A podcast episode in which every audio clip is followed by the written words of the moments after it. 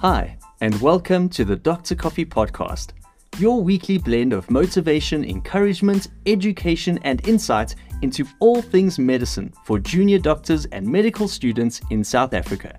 In this week's Coffee with Consultants feature, we hear from Doctor Mark Torres-Holmes about his specialty and his path in medicine. Doctor Mark Torres-Holmes is an otorhinolaryngologist, or E N T, with a special interest in and further training as a head and neck surgeon. He specifically focuses on benign and malignant tumors and conditions of structures within the head and neck, as well as rare pediatric airway and neck lump problems. He developed this interest while working as a specialist consultant at the Charlotte Maxeke Johannesburg Academic Hospital for four years, where he was mentored by Professor P C Modi.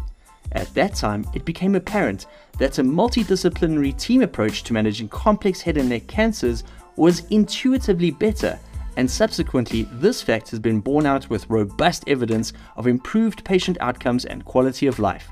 The importance of M D Ts was a feature of our conversation when I had the privilege of interviewing Doctor Mark in his practice in Sandton. Doctor Mark currently works as a consultant surgeon with the Morningside Head and Neck Multidisciplinary Team, who meet weekly to discuss patients' head and neck problems. Their primary goals in patient care are to get rid of cancer and prevent recurrence, while implementing measures to ensure the best possible quality of life after treatment.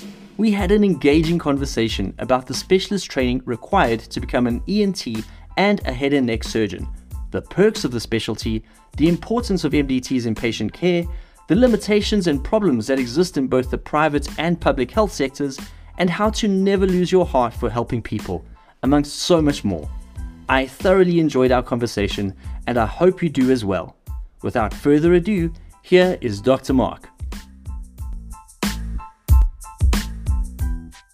Welcome to the podcast, Doctor Mark. Thank you, Simon. It's good to be here. Uh, so wonderful to have you with us. Thank you for making time. Um, so let's begin with a bit of a biography. Tell us about yourself. Where did you graduate medical school from? Uh, University of Pretoria. Tux, two thousand one. And were you a d- devoted student? Uh, yes, I think I was pretty diligent in my work ethic and uh, pretty much tried not to miss any classes. Yep. Um, but I wouldn't say I was an A student. I never got uh, super distinctions, but I was a pretty, you know, pretty solid, consistent student, I think, yeah. Uh, so you graduated from Tux, mm. um, and then would have done internship after. Where did you do internship from? So I was expecting to be a Cape Townian. I wanted to go to Cape Town, and uh, I did get my first choice at Tygerberg, which was brilliant. Um, didn't work too hard as an intern. I really liked the um, this medical system at the university at the uh, Western Cape. Um, Prout, uh, the, sorry, the Western Cape Health. Um, it was just. really well wor- the system worked really well there, and I mean you couldn't get into the Tygerberg hospital without a referral, for example, so I really appreciated that that system. um I did enjoy Cape Town, and I always ended up going to the beach by about three o'clock, so I had a really good time. I did not um I did not know what my passion you know were were at that time, but um but yeah uh, I really enjoyed my time there. And then Tygerberg was your first choice. You say, was there anything that you knew beforehand about it that made it stand out to you as a place for internship? To be honest, not a lot. I mean, I wanted to be in an academic unit because I felt like um, I wanted to be um, around, I suppose, mentors that could that could teach and train better than, say, just being left alone or in a very junior place. That was just my my feeling. Um, as I say, I wanted to be in Cape Town, so I wasn't that fussy. Um, I mean, Groote Schuur was on the list, but it wasn't um, it wasn't my first choice. Um, also, I came from Pretoria with a, you know, Afrikaans sort of culture, and Tygerberg was also like that, so I knew I would get along and fit in well there. Um, and I'd already heard of people who had really enjoyed the time there, so I knew I was going to be happy. Okay, great. So, so for you, it was referrals. It was uh, wanting to be in an academic environment, yeah, so that you could still get continuing yeah. training and, and oversight. Correct. All good reasons. And then uh, you said that you did your ComServe back here in Joburg. Tell us about that. Yeah, well, so um, I met my wife pretty much just before I became an intern. and, uh, and and I didn't think I was going to have a long-term relationship with her, or for that matter, um, a long-distance relationship. But my full internship year was a long-distance relationship. And, and then my dreams of being a Cape Townian were shattered because I knew she was going to be the one I was going to marry. And so she was working in Joburg. She would say it's worthwhile. Yeah, exactly. So, so then I decided, okay, well, we, I'm going to go to Joburg. Where am I going to go? And uh, and then uh, I, I wasn't likely to get one of the academic big academic posts. Yeah. Um, and so I, I got a bit lucky getting um, a position at Helen Joseph and Rahima Moosa. And I spent mostly time doing orthopedics and emergency medicine, which uh, were pretty good, I must say. They, uh, they're very valuable experiences to have, particularly in emergency medicine. So it sounds like overall being a junior doctor was a very enjoyable experience. Yeah. Uh, you didn't, were there any challenges, thinking back to those days, any challenges that really got to you? No, as I said, I think I was blessed to work in the Western Cape Health system in my internship, and I didn't work particularly hard. I didn't struggle with sleeplessness because of working too many hours. I think a lot of people, depending on where they work, can be very difficult um, conditions. So in that respect, I was, I think, blessed. Um, Same with also Helen Joseph. It was still an academic hospital, so I was still f pleased that it was in an academic sort of area.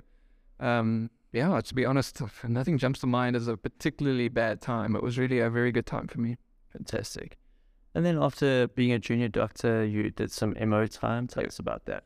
So once I, quali- well, at least once I'd finished my comm service, I knew that probably surgery was my path. And um, but I didn't know exactly what specialty to focus on. Um, you know, you do your your time in the big ones, general surgery, um, you know, gynae, but you don't spend a lot of time in the smaller ones. And so, um, like orthop like um, ophthalmology, for example, or urology, or you know, pediatric surgery, plastic surgery. As as doctors, junior people, you don't get a lot of exposure into that. And E N T was certainly one of those smaller ones. Um, for those of you who may remember, I mean, it's like two weeks, I think, in your training, um, and maybe as a fifth year or a fourth year, depending on the department you're in. So it's not a lot of exposure. And um, so I decided that E N T seemed reasonable, but I applied with all of those previously mentioned disciplines, and it was actually E N T that got back to me first. And so that door opened. You know, it's amazing how things work that way. You don't necessarily always have to know what you're going to do, um, but doors will open and some will close, and, you know, you follow the path of opportunity. And so that was sort of was for me. And within a month, I knew, hmm, this is a really good discipline, it's a really good feel for me. Um, I like the idea of um, medicine and surgery being involved in E N T. Um, the, the statistics when I arrived there was that you're probably only operating on one out of every thirteen patients. So, so you're actually primarily a physician of the head and neck. And, um, you know, to this day, I say to people that if you don't know as a doctor what's going on in the head and neck, Um, an E N T is a good person to know or refer to to answer a lot of those questions, because um, we have a good understanding of anatomy and physiology in the head and neck. Um, so uh, that really appealed to me.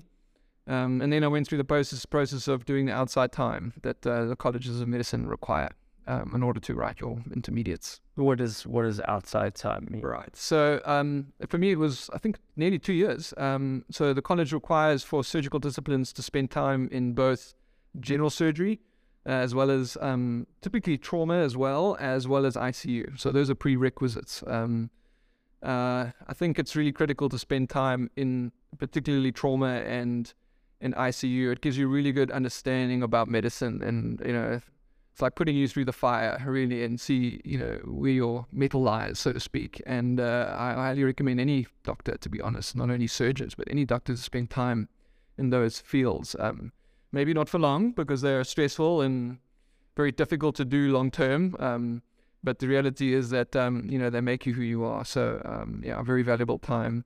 And um, yeah, mostly all as sort of separate M O positions that you applied every sort of six months for, kind of on your own. And um, yeah, that was great.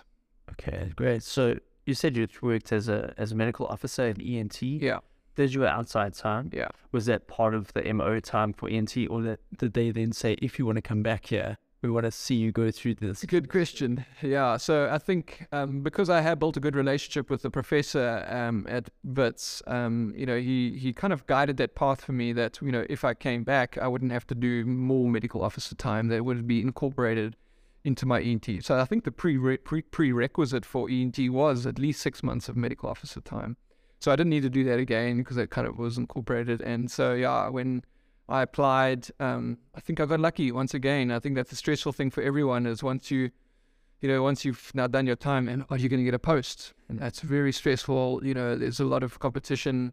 You don't know you know, what you need to do, um, who you need to know. Um, and so uh, once again, I think I was lucky because people left. And so there was multiple posts available. So I was one of, I think, three that got posts at that intake, which was, you know, fairly rare, you know, to have that many doctors leave. And so you know, once again, I think I was blessed in that regard, but it's very stressful to wait.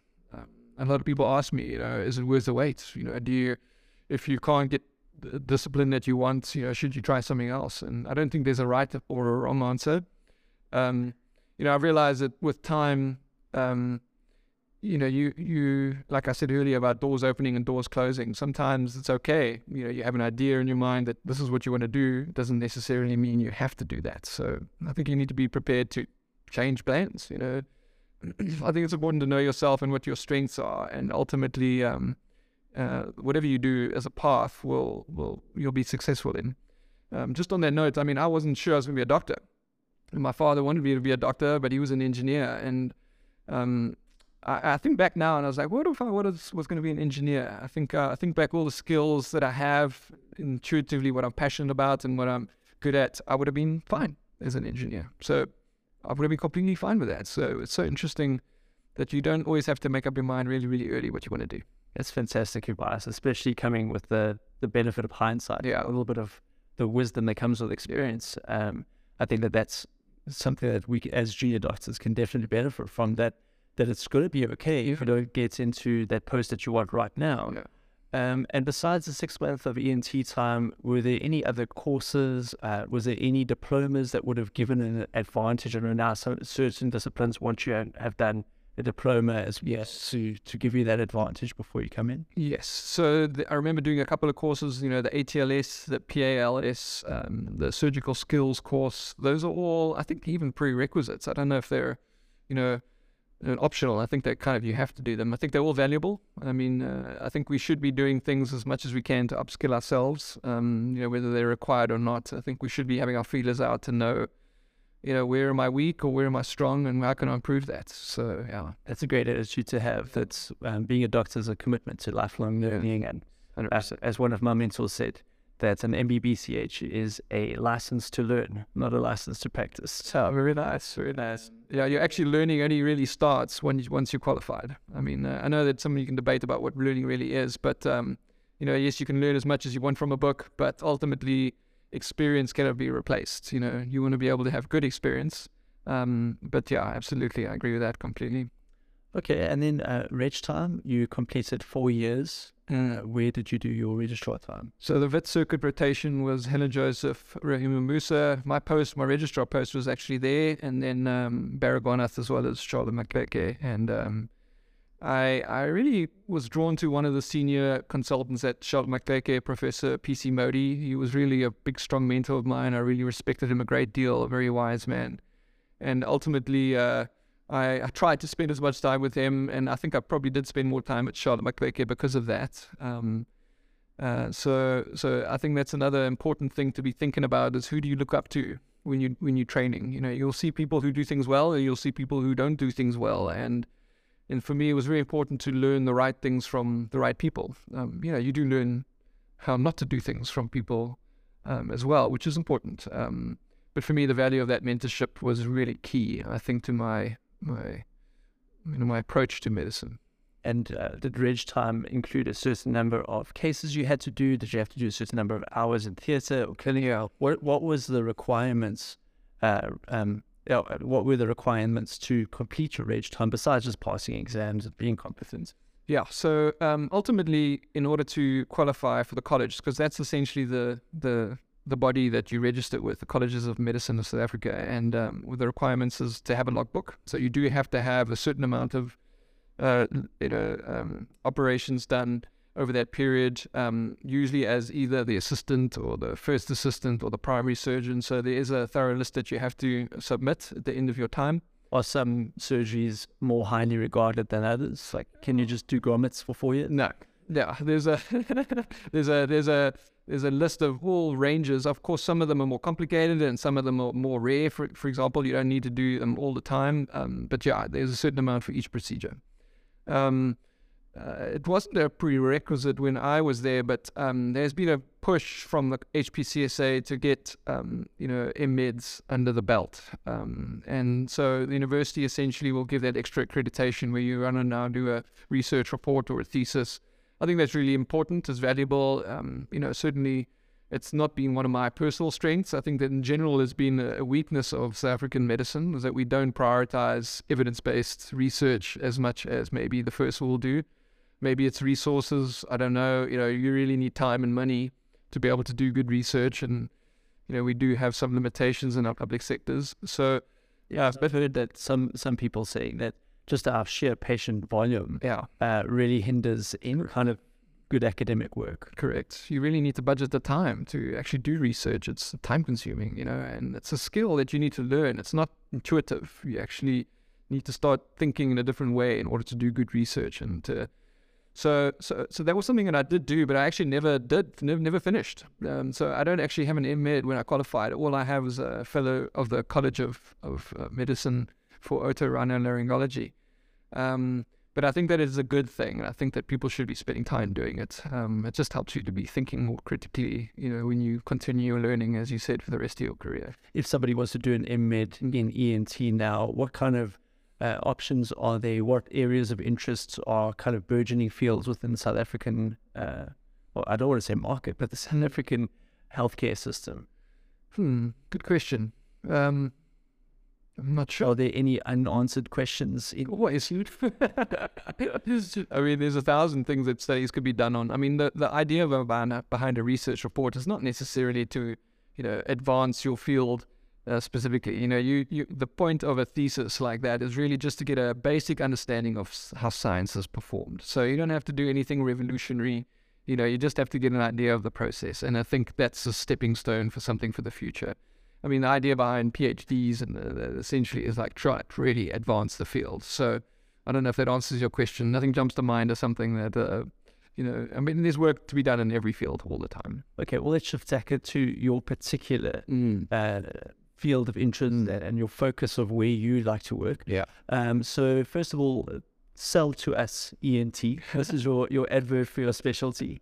Uh, if a junior doctor or a medical student was listening and wanted to find out, besides just opening doors and what opportunities come up, what is really the draw card of E N T?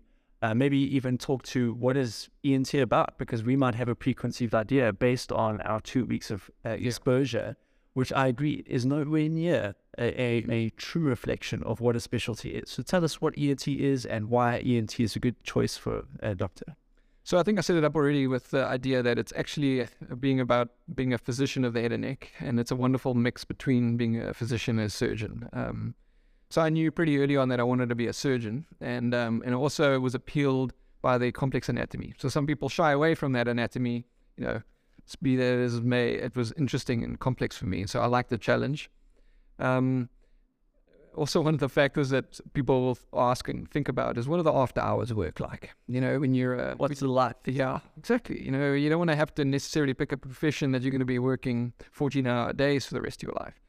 Um, look, as you enter the private sector, you know, you generally have a bit more freedom about how to choose your hours. Um, but the reality is that I didn't want to be uh, working in a profession where there was a high chance of me getting called out every night. So, you know, orthopedic surgery, for example, or general surgery, or... Um, gynae, those are fields that I pretty much ticked off my box personally pretty early. E N T does have its fair share of emergencies, no doubt, and some of them are fairly, um, you know, life-threatening. But the reality is that um, that was an important factor for me. Um, you know, my particular area of interest, as you mentioned, is moved towards head and neck surgery. So it's interesting because um, I, you know, certainly I, I enjoy E N T, but In, I don't often call myself an E N T anymore as much as I used to. I consider myself now a head and neck surgeon. Now, uh, a lot of people hear that term and they don't really know what it means. Um, it's, it's a bit of confusion because there's a lot of overlap with a lot of other disciplines. Um, Such as? All right. So, so typically, general surgery have traditionally always been the field to do things like salivary surgery, salivary gland surgery, and thyroid surgery. Um, There, there has been a move over the past many years um, for E N Ts to take over the role of the head and neck surgeon, mostly because of our ability to examine the upper airways really well with scopes. General surgeons do not examine the nasopharynx or the hypopharynx. So then they clip some elementary canal and nothing else. yeah. So, so uh, it's our, it's our. We were positioned when the technology arrived for for us to to take over that role. Um, I think in general, the general surgeons have been somewhat reluctant worldwide to com to completely relinquish control to an E N T. But actually, as I said, I think it's more um, not so much necessarily E N T, but more a separate discipline all on its own. Mm.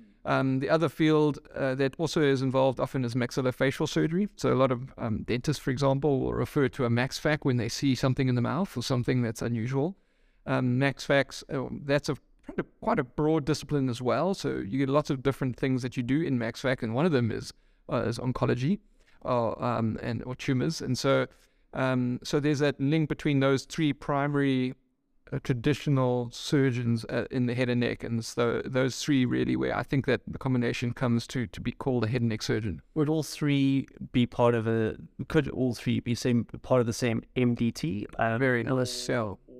Would you say, because I am a head and neck surgeon with E N T training, I don't necessarily need to have a maxfac because we're going to have the same set of skills? Yeah, very good question. I think you touched on something that's really critical and valuable, and that's M D Ts, multidisciplinary teams. So the evidence is pretty clear now worldwide that in order to get the best outcomes, particularly for surgery, uh, for uh, cancer, sorry, um, not only best outcomes uh, from a cancer perspective, but also a quality of life perspective, you need to be thinking about the team holistically, uh, about the patient holistically, and ultimately, what can you do before treatment commences to optimize outcomes? So um, maxfac have also a critical role to do with um, things like um, uh, reconstruction of dental when I, for example, cut out a jaw. Um, they may not necessarily be removing the jaw, but obviously we want to rehabilitate people, for example. And so um, dentition is important. And so the maxfac may be required to, for example, do implants in a fibula prosthesis, uh, fibula uh, reconstruction. So, so there is critically a member of the uh, of the um, M D Ts, uh, which are maxfacs, as well as general surgeons. For example, pegs. Uh, we have the need for pegs sometimes for swallowing.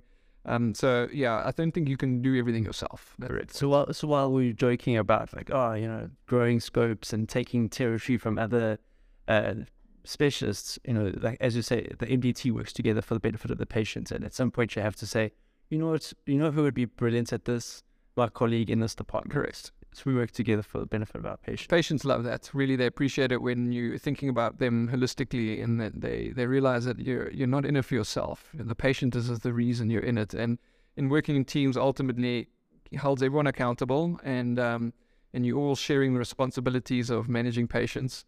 Um, and um, yeah, it's really nothing but good. Fantastic. So um, what are some of the pitfalls or negatives of being an E N T? You've, you've mentioned some of the, the scope-aware practice. Uh, what are some of the, the challenges of being an E N T?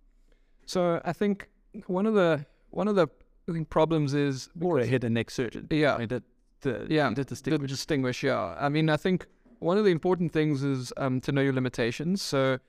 For example, you as a registrar will learn the basics of ear surgery, sinus surgery, and head and neck surgery. But in order to really, really do that well, um, it's such a big field, actually, head and neck and E N T, that um, I think in order to do excellent work, um, you kind of should be trying to super specialize. And I'm not saying there's never going to be a role for a general E N T. Of course there are. But and I think that one is, that's one of the things that um, I've seen value in is I'd rather personally be you know, a master of one rather than a jack of all trades, you know, but everyone is different. So um, as far as, as I say, quality of life perspective is, is very good for an E N T. I think, um, you know, for family life, it's not overwhelming. And so that's a benefit. Um, as far as the negative goes, I can't think of very much else. Um, you know, I'm passionate about my work. I know where my strengths lie. I think any negative could be coming from the fact that maybe you're not working in your passion or not working in your proficiency. I think that's a challenge of every human being, really. I mean, we work to serve others.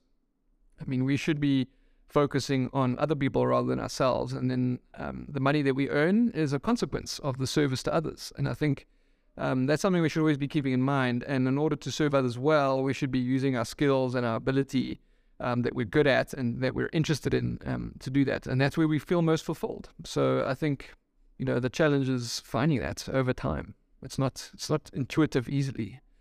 Very good. I love that, the serving and then uh, the enjoyment part. we obviously derive benefit from being paid for your work, but um, if you were just working for money, there would be no joy attached to it at all. Yeah. Um, being in medicine can be incredibly rewarding, um, but it can also be extremely taxing if you're in the wrong uh, field, like you say, when you, you feel like it's a drudgery or a bore. So um, what are some of the positives from um, being in your specialty with head and neck, some of the, the personal highlights, maybe some, some stories that can share uh, a bit of, I don't know, the human side of yeah. neck? And... Well, look, obviously I treat cancer. Cancer can be heavy. I mean, cancer affects the family more than just about any other thing. The reality is that we all suffer in this world. We all struggle with something. Um, there will be some degree of health struggles in everyone's life. The reality is we all die. Um, and, uh, and when, when you're dealing with cancer, it's it's very much, you know, for lack of a better term, in your face with head and neck. Um, so it's got a very big social impact.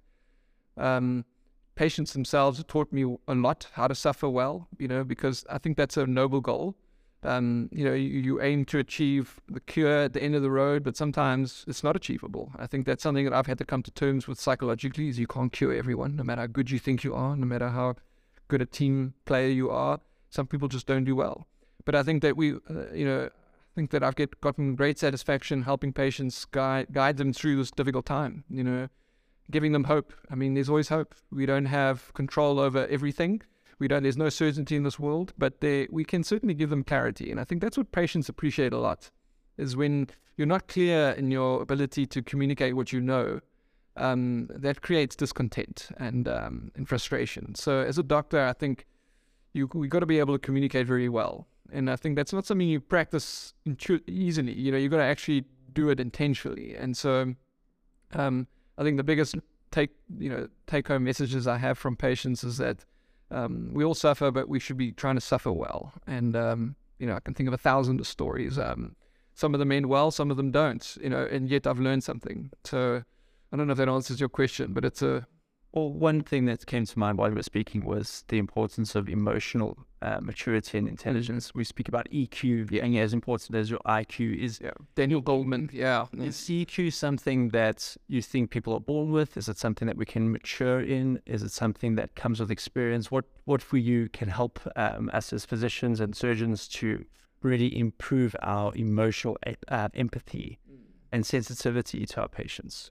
Yeah, very good question. I think um, it's really critical. I mean, the science reveals how some people can be successful uh, with extremely high E Q, but not necessarily high I Q. So it is something that I think some people are stronger at than others. Um, I think that you know, you're both you're both correct. I mean, you can be born with it, but it's certainly a skill that you can learn. Um, you know, how to do it. I mean, ultimately, the first step is to become aware of your own feelings and your own emotions. And so introspection is very important. To know yourself well, I think, is really good. Um, you know, um, in the Bible, it talks about uh, quick to listen, slow to speak. This is a very important principle. Ultimately, how to... Having two ears of one mouth. Exactly. So I think that we generally like to talk too much. So the moment we start to listen more, um, I think we have better empathy.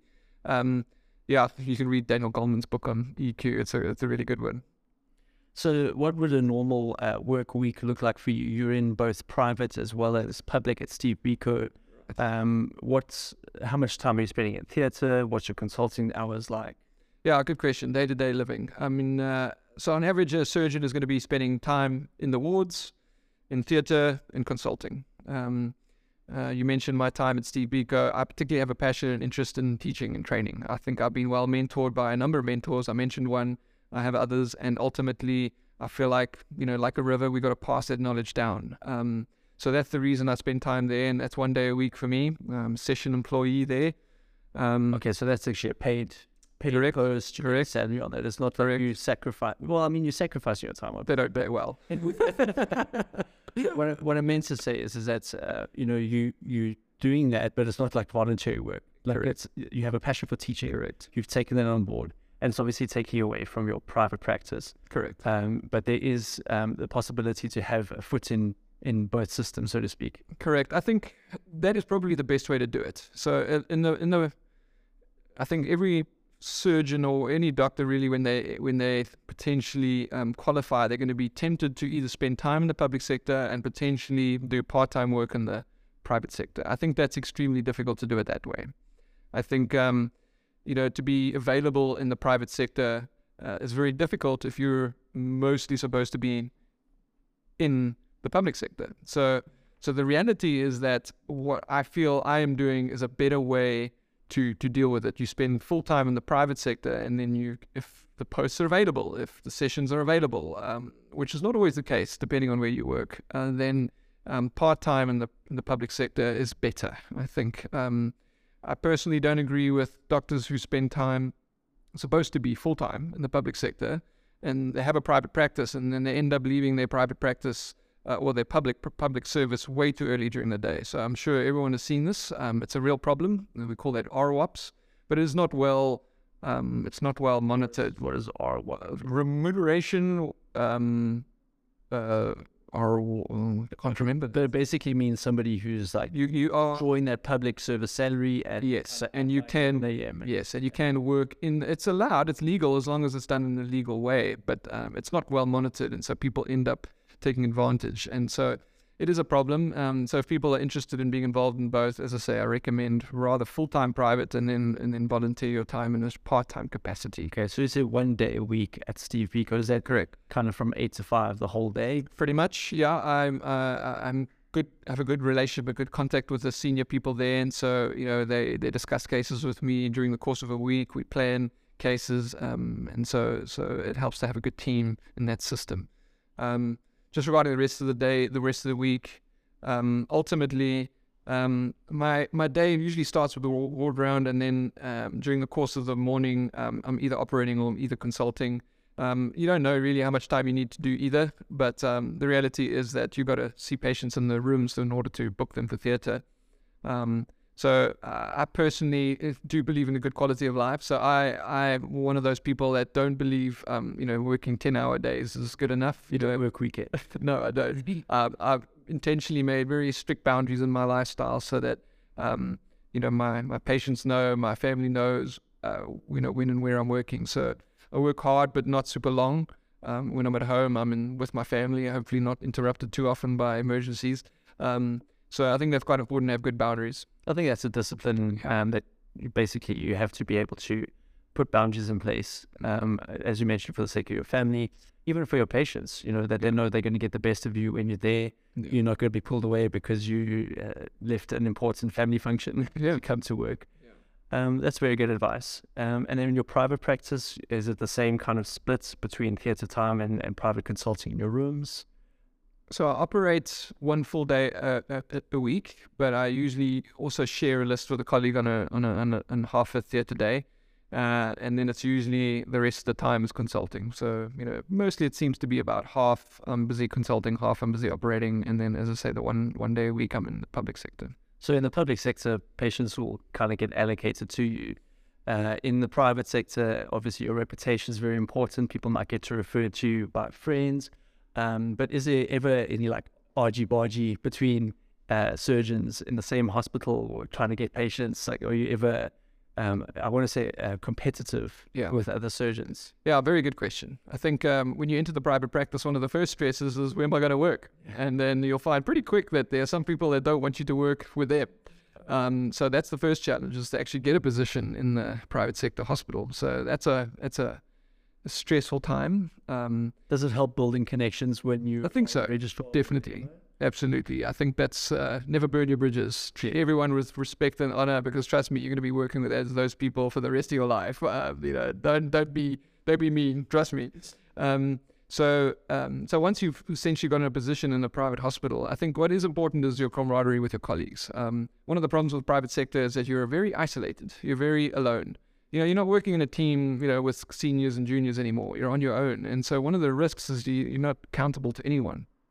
And I think the best doctors are the ones that engage with their colleagues and work with their colleagues, not only in their own field, but in other fields as well. Um, I'm very blessed to work in a really good hospital where the camar camaraderie amongst the E N Ts is excellent. Uh, we all get along super well. And also the, the, the camaraderie with other disciplines where we help each other out, where we refer to each other easily and willingly, and if there's trouble, we help each other. And so I don't believe all hospitals are that way, you know. Um, so uh, yeah, as I say, we're blessed to be um, blessed to be here for that reason. Do you think it would be better to be a small fish in a big pond like a, a center that's known for your specialty, or would you rather be a big fish in a little pond, maybe heading up a unit somewhere, um, and then being known as the go-to guy, even if it means you're further out?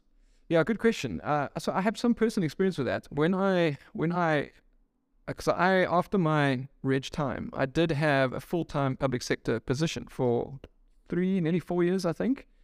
Um, and then there, I knew that it was going to be a time where I was going to have, have to enter the private sector, and I knew I was going to be a head and neck surgeon. Um, Morningside is known because of two previous senior colleagues um, to have built a reputation of being a really good head and neck unit. And I actually did not get uh, fellowships after I qualified as an E N T in head and neck. I tried and failed. Um, I was very disheartened. Um, to get fellowships abroad was very costly and very competitive. Um, I didn't really know the right people in order to get those positions. Um, and so I was... Real politics uh, involved in, in getting those places? Yeah, pretty much. I mean, I was trying Canada, the U K, um, New Zealand, Australia, all over those places. And you know, you as I say, I think it really comes down to who you know, and um, and, and I think that anyway, I was very disappointed I didn't get those posts. But once again, I didn't give up. I felt like head and neck was my path, and so I did start affiliating myself with um, my senior colleague here at Morningside, Professor Chris Joseph, and so he was one of my mentors, and he was really happy to, to teach and, and to um, and I was willing to learn, um, but.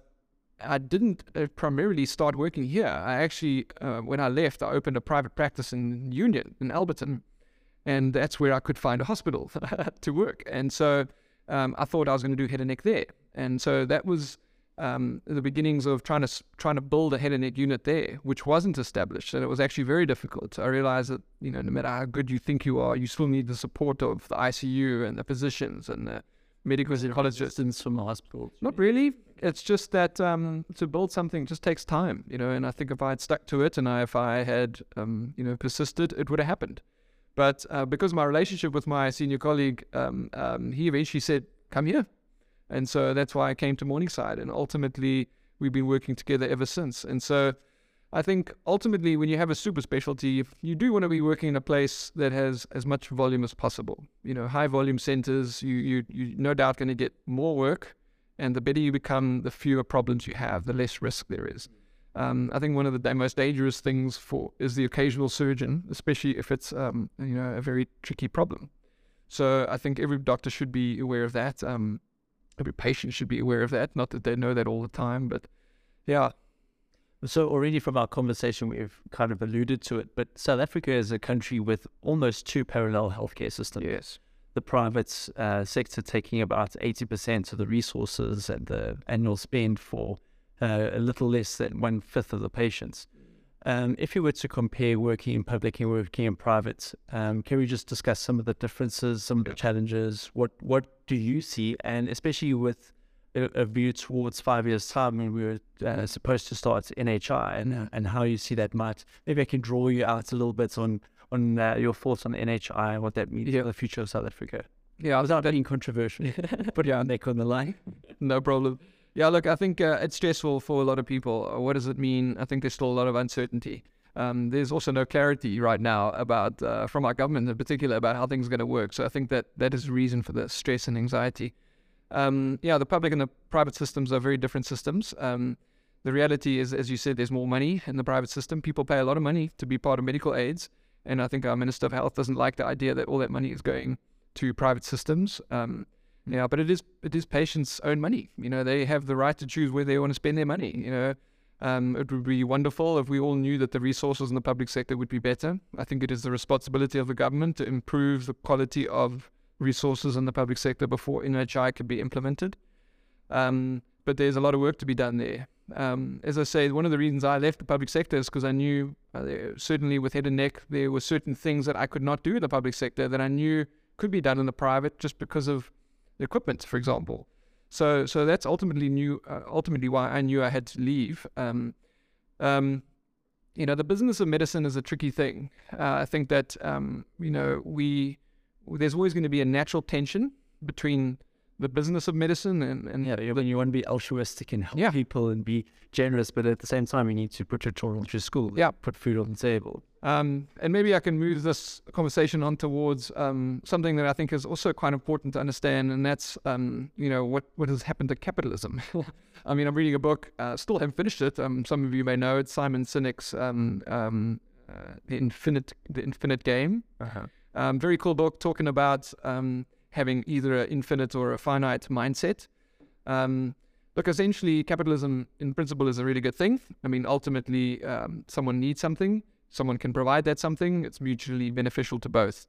Um, you know, with industrialization, um, we've found ways to try and become more efficient at doing that. And then ultimately, greed eventually sets in where how can you be more efficient and how can you squeeze more money out of that? Any strength taken to the extreme is a weakness. And we've got some guy who manages to gain the system and then Correct. generates four hundred billion dollars of personal wealth and starts to say, okay, maybe you can share a little bit with it. Spot on. Okay. So, um, so basically, um, you know, one of the, one of the issues though is that I lost my train of thought. So we were speaking about how capitalism yes, cap generates opportunity to, yes. you know, for personal advancement and also for innovation. Yes. Um, and how that relates now to healthcare. Yes. yes. And how, uh, as a as a medical professional, like you, you have to generate yeah. uh, an income. Yeah. Yeah.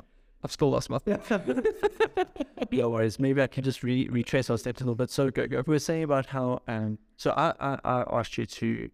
to kind of venture out into the public versus private. Yeah. Um, yeah. And then things are supposed to go forward. You, you then spoke to the challenges of the public system where, for example, there was just not the right equipment to do what you wanted to for patients. Yeah. And then N H I, in theory, is a wonderful idea. Mm-hmm. And I would agree with you. I think there's so many people who need access to good healthcare. I think that it's almost farcical that two-thirds of specialists are in a system that only helps one-fifth of patients. But at the same time, you can't blame um, doctors for wanting to have a meaningful career. Um, we work long hours, we study for long years to get where we are, and it's not our problem that there are such systemic failures. Mm. Um, South Africa, I believe, only has one doctor for every three thousand two hundred patients. I think that's the, the recent stats. And it's getting worse because of a brain drain. I don't know if this is now helps to jog the memory. If not, we can always move on. Yes, I finally remembered. Hi, we found the string. Thank you, sir. Um, so, so I think one of the things that um, the book highlighted to me was why did capitalism really go wrong? And I think uh, it stemmed from an actual Nobel Prize winner, Milton Friedman. He's an economist who wrote a paper. Um, Was he the reason it went wrong? I believe so. I mean, this is the guy. This is the. This is what the guy in the book, Simon Sinek, argues that um, this is what destroyed capitalism as we know it. Um, in nineteen seventy, he wrote this paper, and pretty much in that paper, he said that the purpose of you being in business is for the for the benefit of the shareholder, whereas everyone up until nineteen seventy apparently always thought that capitalism is about the benefit of the consumer. Wow. Yeah. That mindset, that paradigm shift. Completely. And so what has that done? Well, ultimately, that's what's made, um, I'm in business for myself and for the people who I must support as my investors. And so we've seen it in every industry. I mean, we can all, we feel it viscerally that uh, you know, something not quite right with our world. And it's about the fact that our priorities have now shifted away from how do we serve others Uh, the best we can to how much can we get? We can, unfortunately, we see it politically, we see it financially. And so ultimately, um, we, we always have to be, I think, remembering that we are in it for our consumers. And for us, it's obviously our patients. patients yeah. So, I mean, I, I have a love-hate relationship with the funders. Uh, the funders are critically important. You know, medica medical aid is, is um, well, healthcare is very expensive. It always is, uh, every year goes up higher than inflation, um, especially in cancer care. It's really expensive. Um, Is that because we're finding new ways to catch cancer? Yeah, I think technology has a part to play for that. Um, you know, one of the reasons why the costs are so high is because of the administration. You know, that just so the, really, yeah, the somebody the data be the data capture. Yeah, somebody exactly. has to print forms and you know, it's discovery spend of spend a fortune on administration. So, um, so ultimately, um, I've lost my train of thought again. No, so you say ultimately we're working for shareholders. This yeah, is yeah. maybe a little bit bloated because there's all of these other Um, structures in place that come with this, you know, like a, a, along with the administration of it. You've got actuaries trying to calculate things, you've got people with big data correct stuff. And then ultimately, when uh, when the funders come to you and they say um, that um, we will pay you this amount for this amount of work, it you make you you think that it's fair, you think that it's right, but the reality is that um, it's it's not. The, you're worth a lot more than you realize, mm. and uh, it's your choice to decide. Well, am I worth what the funders tell me I'm worth, or are you worth more than that? And so I think it is a responsibility of every doctor when they enter the private sector to try and understand that system. It's complicated. It's difficult. Um, you know, whatever discipline one chooses, there are societies involved. You know, like there's the E N T society, and in fact, that's one of the things that I, I'm on the ex executive committee of the E N T society, particularly in the coding uh, committee, to understand coding and understand um, how to bill properly. Um, you know, so uh, I think it's important that every doctor realizes that they can't stick their head in their sand with regards to how to code, how to bill. And um, I think it's, it's wise to be understanding the business of medicine. You don't have to explain, understand everything completely, but I think it's important that um, you don't make it someone else's problem. You know, that's one of the things why I got involved, is I realized that it was a real problem. And, um, and I realized, well, if you know, no one else is going to do it. Someone's got to do it. And um, I think we should all be having that sort of mindset. It's clear that that's one of your, your passions. Yeah. So, yeah. Is it, is a solution maybe lying in getting more involvement from the actual doctors yes. and medical professionals themselves? Correct. And uh, I don't know how the system works. Are there medical professionals contracted in as advisors? Are they drawing from our experience on the ground? Like, how does it actually work? Yeah, so the, the funders often don't pay doctors to be medical advisors. They often will pay relatively junior medical practitioners, so sometimes nurses or, you know, G Ps. Um, but they don't have really, really good financial advisors, uh, or at least, sorry, medical advisors. So how's a G P supposed to describe the intricacies of being a head and neck surgeon? Correct, one hundred percent. And then this is a problem. I mean, ultimately, um, you know, when you enter the private sector, you've all heard of things called author. You have to get authorization, you know, and then you have to then motivate for things to get done. I mean, these are all, in, for lack of a better word, bureaucratic ways to control the system. Um, but it is a complex system. Uh, by no means is it easy to understand. Um, But I think that, as I say, for individually, we all need to do something to try and understand and be involved in that system.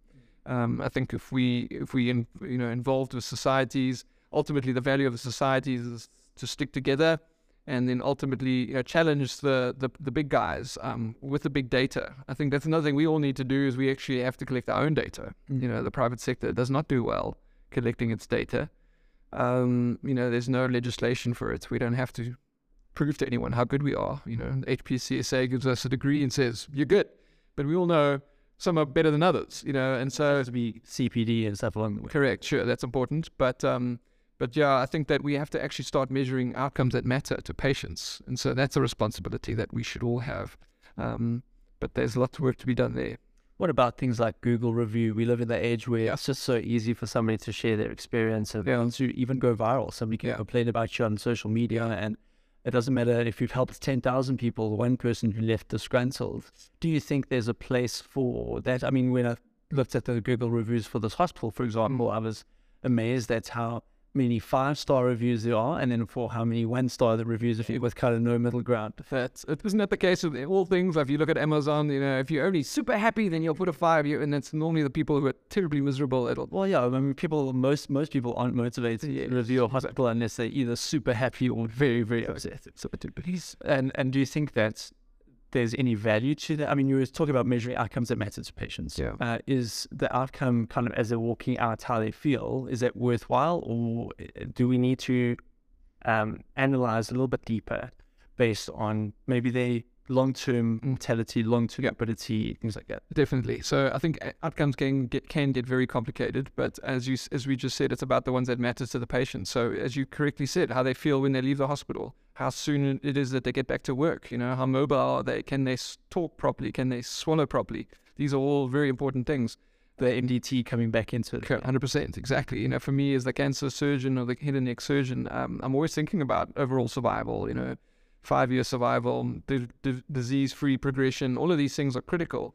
Uh, and we, I know, I, I individually, you know, check my own numbers, but I think corporately as a group, we still got a lot of room to, to, to or at least, at least got a, still a lot of work to do in order to be able to connect all that data for all the different disciplines and bring it together. You know, um, can get very expensive and complicated with different I T systems, but, you know, we're trying to keep it simple. Um, but we're not there yet, you know. Um, surprisingly, in this country, there's still no legislation regarding electronic patient records. Uh, I think it's just because it's so expensive, you know. In America. Yeah, like we don't. We've got load shedding. We don't really have a reliable power supply, unless you have big U P Ss to drive you know, your van to capture computer. Um, but if you see the experience of our colleagues in America, like they have a lot of frustration with electronic health record, and the admin burden is very high. Yeah, and and again, coming back to billing, how you bill, and you have to have certain things, otherwise you're not going to get paid. Yeah. Um, I've got a couple more questions. This has been a really enlightening conversation so far, really engaging. I'm just so grateful for um, your extra insights into so much more than just E N T and head and neck. So thank you so much for that.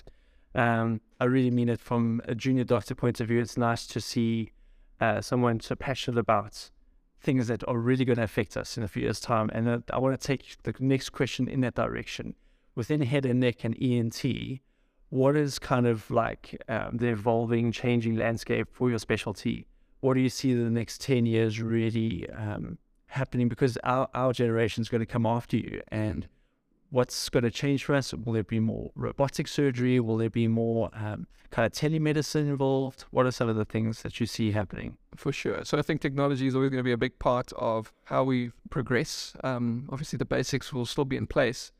Um, you know, E N T... is predominantly, okay, either rhinology, skull base, um, pediatric E N T, um, then there's um, head and neck surgery, and um, which one I've forgotten, otology and neurootology. So so they're all very super specialized disciplines on their own, and the technology, particularly in image capturing, is ever improving. Um, so so I think that's going to be, because we do rely quite heavily on scopes and, and, and cameras, things like that, so that's going to be ever-increasing um, improvement there. Um, I think the future of medicine really in general, and it's going to involve my field as well, but it's it's essentially the the team approach where um, you know, it's obvious in head and neck where, as I say, we've got patient at the center, but um, we also have to get patients um, involved in prosthodontic care, swallow therapy care, physio care. And so that multidisciplinary team approach is very valuable in my field. Maybe a little less obvious in some of the others. For example, in otology, okay, you might work with an audiologist. Uh, but still, I think the trusting team approach is going to become more and more important. I think the hospital groups eventually are going to have to adapt to that because um, not every hospital should be doing everything, mm. if you ask me. Mm. You know, some hospitals are already stronger at some things and not others. But I think the philosophy still in this country is about being a friendly neighborhood hospital that can do everything. You don't need to go anywhere else. I think that's going to fall away eventually. I think there's going to be head and neck hospitals. There's going to be, there's already... eye hospitals, and there's already urology hospitals, but there's going to be these specialized centers of hospitals where the multidisciplinary team is involved. Um, I think going forward, I think we need, as junior doctors, to be thinking, how do we work in teams? I think we're not going to be alone in the future. We're going to be having to think and work in teams um, and be leaders of those teams. Um, so I think that is, is hopeful. I mean, that's going to make, make us better doctors, really. That's tremendous. And then if you were to really shape the mindsets of junior doctors and medical students now, what is something that you'd love for them to know? What is something you'd like them to embrace? Uh, kind of like what's your sounding off, your parting words to, to junior doctors, um, especially because they might not see you for very long in the ward with the two-week exposure to E N T. Uh, if you want to leave an indelible mark on, on people's hearts and minds, so what is it that you can... even with? Yeah, well, I think I already mentioned one is have, have an attitude of ser ser serving others, you know, thinking about others first, I think is really important. Um, as I said earlier, to communicate, to learn to communicate, to have emotional intelligence is really important. Those things have held me in good stead, I, I believe. Um, one of the others is just to stay curious. I think it's really important to be curious, to ask questions, not in a, not in a mean way, but in a kind way, both of your patients and your colleagues. Um, you know, curiosity is, I think, foundational to advancing field. Um, you know, coming back to maybe empathy, but humility. I think the best surgeons are the humble ones that are that they have the ability to accept when they're wrong, admit when they're wrong. Um, you know, you have to have people you trust to work with. As I mentioned, trusting teams. You know, it's very difficult to be trusting of people that you don't trust. So um, So build people around you that are trustworthy. And um, yeah, I think that would probably be my my final thoughts. Um, so if people did want to reach out to you uh, to learn more a little bit a little bit about head and neck, um, about the cancers that you treat, about E N T as a specialty, uh, do you have any socials we can follow you on? How do people get a hold of you if, if you can make yourself available to them? So I'm a child of the seventies, man. I was born in the seventies, so I'm not super strong on the social media. I have a website. Will that help? Yeah, probably. I think it's Doctor Torres-Holmes. Uh, uh, He's reaching for it, isn't for, for this God, yeah, exactly. Doctor Torres-Holmes, that's uh, dot co dot z a. Um, Put that in the show notes. Thank you. Excellent. I actually have recently started a blog. Um, uh, basically... Um, I think it's my responsibility as a head and neck surgeon to help um, fellow colleagues understand our discipline better. So I started a blog on my website where it's basically focused on my referral uh, patients, um, my referral base rather, you know, G Ps, uh, things like that. Uh, so one final thing, Doctor Mark, if students were wanting to do an elective with you mm. in E N T or head and neck surgery, um, how can they get a hold of you and how can they go about doing an elective? Do you have any requirements, any prerequisite reading that they do before they hey, come and work with you? No, not really. No pre-roll is on the zone levels, actually. Not levels. I blame my two-week experience. Yeah, yeah. In fact, the general surgeons call them zones, and uh, us head and neck surgeons call them levels. Anyway, uh, you know, there's no prerequisites. I have had a couple of people ask, and I've had some, uh, you know, the pleasure of uh, having people um, shadow me in theatre as well as in the rooms, and you know, I often talk too much, so I think they enjoy their time with me, I hope. Um, uh, my contact, my, it probably is going to be best through my rooms. So, um, what but, does the yeah, exactly, exactly. Um, perfect. Yeah, thank you so much for making yourself available. It's been an absolute pleasure to pick your brains, get your your thinking on some uh, important matters, not just related to your specialty. Uh, it's been an, an absolute blessing to get your, your really your experience, your wisdom, and to just get a little bit of you on the podcast. So thank you for being on the Doctor Coffee Podcast. We look forward to hearing more from you in the future. Oh, thank you, Simon. It's been a pleasure. All the best, guys.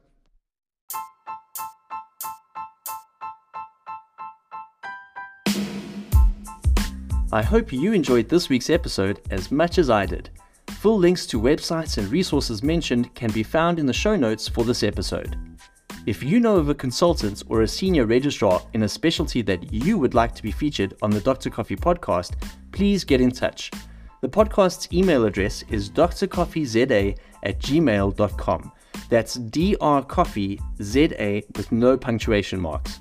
We're also on Instagram, Twitter, and YouTube with the username at D R Coffee Z A. If you've got anything else on your mind, such as a request for additional topics, further information on how to engage with our guests, feedback on the show, or anything else, please get in touch. We'd love to hear from you. The Doctor Coffee Podcast is brand new and freshly brewed each week with you in mind. Please consider sharing this episode with fellow junior doctors and medical students in your world who you think would benefit from the content and enjoy it.